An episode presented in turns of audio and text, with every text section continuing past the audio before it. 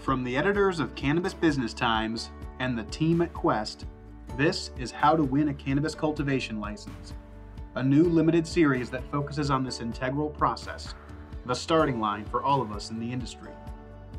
My name is Eric Sandy, and I'm the digital editor of Cannabis Business Times.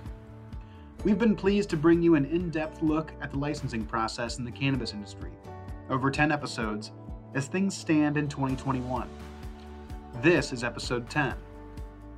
Over the past nine weeks, we've shared the stories of how cannabis businesses came to be in markets as varied as California and Missouri, Pennsylvania, and Oklahoma. For each one of them, the journey began from a place of passion and a well defined vision for where they and their teams wanted to take the business. From there, the first gauntlet they ran was the state licensing process. It's where the story flourishes. The legal licensed cannabis space in the US is still very much in an evolutionary phase. It might feel like certain components of the industry's regulatory oversight are set in stone, but that's only the unique sensation of cannabis being a new business in this way. It feels like we've arrived, when, in truth, we've only just begun. One of the underlying questions in this series has been whether it's too late to get into the space, whether the barriers to entry have risen too high.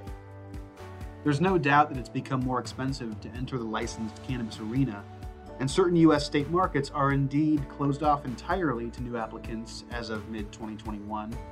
But things change. We've tried to establish the guiding principles of a standout license application in this series, and those are timeless for the most part but the actual mechanics of the licensing scheme are always up for revision.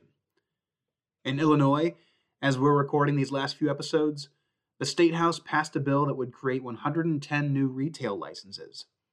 This plan has gone through more than its fair share of delays, but the intention is to widen the doorframe a bit, to allow a more diverse base of entrepreneurs to enter the licensed landscape in Illinois. As Chloe Grossman, Trulieve's director of corporate growth, shared last week, the social equity element of the cannabis space is finally getting some attention from state regulators. It's pushed into the spotlight by businesses themselves, and even more so, by individual advocates and customers and patients. Broad brushstroke changes like that are going to play a pivotal role in how the industry shapes itself in the coming years. This decade, the 2020s, provides an opportunity to set a more inclusive tone with how this plant intersects with local economies business communities, and political headwinds. We're going to pick up the thread with Chloe this week, who's here to explain the juggling act between the immediate licensing requirements and the far reaching hopes for a business's future. The long term vision is very important, especially for a big business like Trulieve. One of the things that we can really offer a state or a community is proof that we have staying power and proof that we're, we're able to um, deliver on our promises.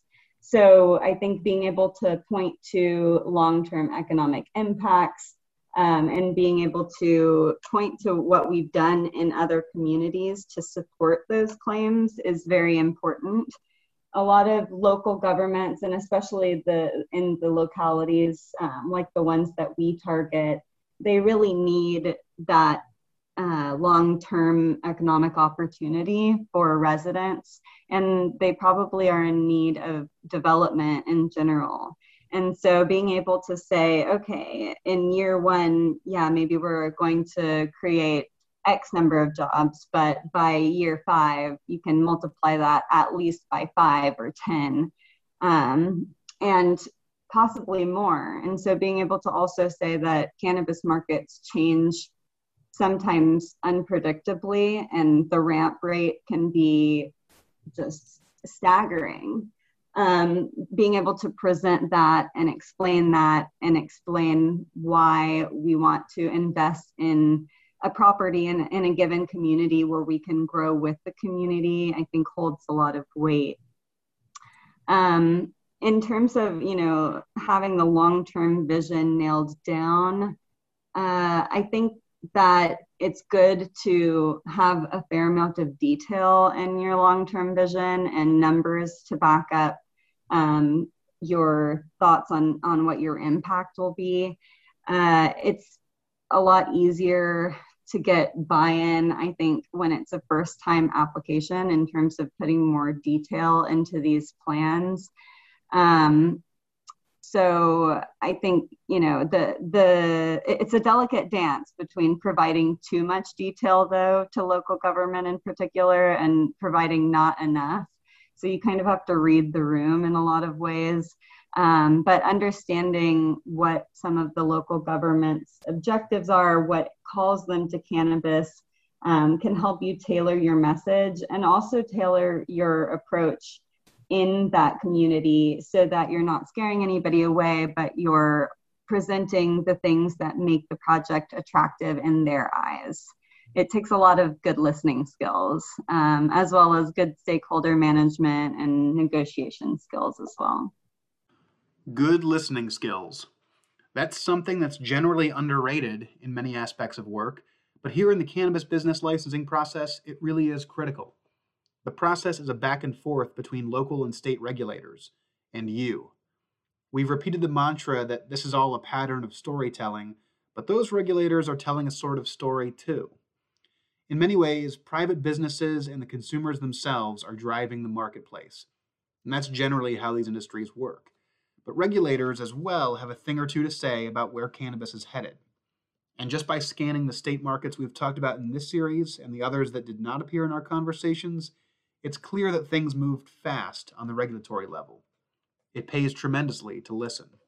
I think there's just so much change. It's pretty shocking. So, I started in the licensing game in 2014, and I was working for one of the first ever cannabis consulting firms that did competitive license applications.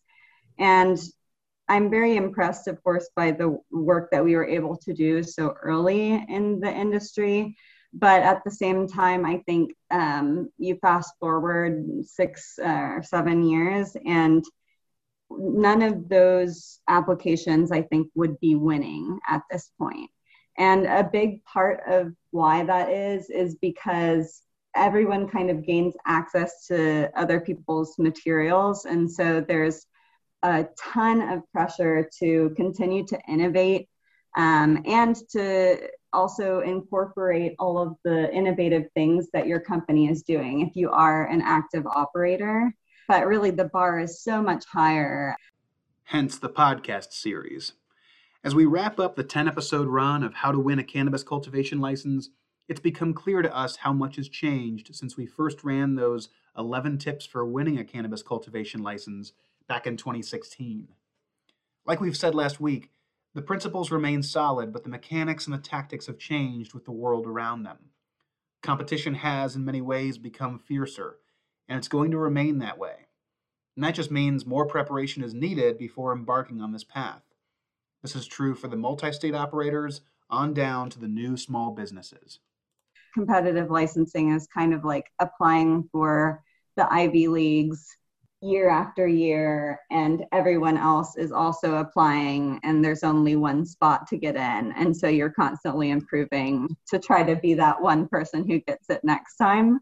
Um, so it, it's very challenging. You have the best and the brightest in the industry, um, or at least, you know, who don't want to actively operate at this time competing for some very valuable and limited resources. Um, so I think it's a lot more about not just demonstrating technical proficiency or technical knowledge, but also having a value proposition and a firm understanding of what makes you special, what differentiates you from the competitors who also have, I'm sure, beautiful cultivation, manufacturing, and dispensing plans written. You know, so all things being equal, you have to be able to point to why you are the best choice among this group of people who all know how to do the same thing that you want to do.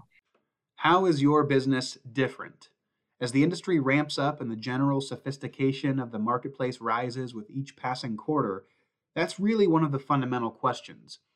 And I know we've used that word a lot, fundamental, but it's true. This is one of the baseline levels of understanding that you'll need in this game. What are you bringing to the table that's different from what's already gotten the green light? Where's the creativity, the innovation? the recognition that this industry is, after all, much more than just a business. What's the vision here? So those differentiators, you know, it may be brand related, it may be related to um, the way that you operate, it may be related to some of the programs and initiatives or your culture. Um, there's a lot of different ways to differentiate yourself, but I think there should also be alignment with the state's objectives and the goals of the program.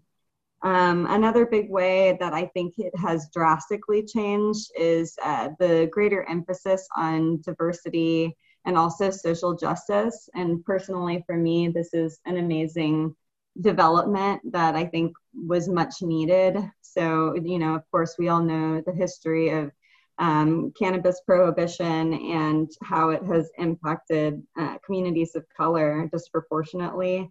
And so I love to see that um, there are all kinds of mechanisms that are being put in place by states and localities to ensure that the industry is diverse and um, just within a historical context.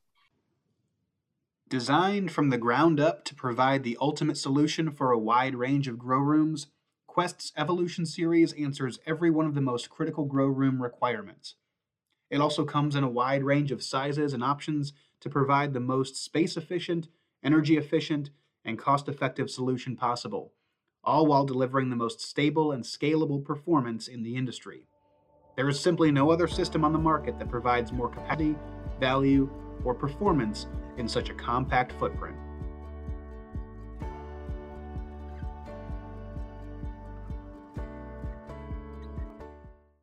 Social equity is becoming a pillar of this licensing conversation. Cannabis, more than other industries, is intrinsically tied to social ills that preceded the regulated landscape, social ills that befell minority populations disproportionately. Now, with a legal framework for adult use cannabis in more than a dozen U.S. states, it's clear that we have a tool to course correct history here. The license isn't something that's won necessarily, despite the title of our series. It is, like Byron Staton of Apotheca said in episode 3, earned. The question becomes how is your business giving back to the community and lifting up oppressed populations differently? How far can we take this industry? there's also much more of a social justice and um, focus coming from within the industry. So there's a lot of innovation happening in that area, um, and I'm always keeping an eye on on what other folks are doing, um, but also making sure that our team has sit downs where we're brainstorming and we're not letting ourselves be limited by the ideas of, um, or I guess the programs and ideas of other companies. I think you, you can't keep your eye on the competitor and also lead the industry. Um, and finally, you know, I think the sophistication of the regulators has drastically improved. Um, at one point, well, and, and this isn't across the board actually, it really depends on the state but in a lot of markets now, especially in the Northeast, the regulators know more or less what they're looking for and they're not going to be impressed by you know a glossy looking business plan alone. Things are settling and yes regulators have a better idea now what they're looking for than what they did in 2014 or so. But again as chloe is pointing out and as we've talked about in this series the industry changes it evolves you've got to stay ahead of the curve you got to bring a lot more to the table and you have to be able to support um, all of the things that you're saying you're going to do. And part of that is being able to point to what you've done in the past. I think um, there's a lot more recognition that some people are just uh, selling a beautiful dream and that others are um, there to really get in there and, and execute on, on the plans that they've uh, put on paper. So I think those are a few of the many ways that it has drastically changed over time. If you're interested in learning more about the licensing process and you're listening to this series as it's released, join us at Cannabis Conference 2021 in Las Vegas. The show runs from August 24th to the 26th, and an all access pass gets you into our Create a Winning License application session. Securing a cannabis business license is one of the most critical and perhaps one of the most daunting first steps in launching a business in this increasingly complex and competitive industry. Make your application stand out from the crowd with takeaways from this can't miss session for any new or expanding business. And that's it, folks. We've landed at the end of our limited podcast series How to Win a Cannabis Cultivation License. And again, we're all ears at Cannabis Business Times. So if there's something you want to hear in a future series, or if there's a story that you think sheds light on the licensing landscape in the US, send me an email anytime. I'm at esandy at gie.net. GIE is our publishing company. Or reach out on Twitter at CBTMag. We're here to serve the market. My name is Eric Sandy, and I'm the digital editor of Cannabis Business Times. Our sound editors are Alexander Garrett and Jay Boyden, and this series has been brought to you by Quest.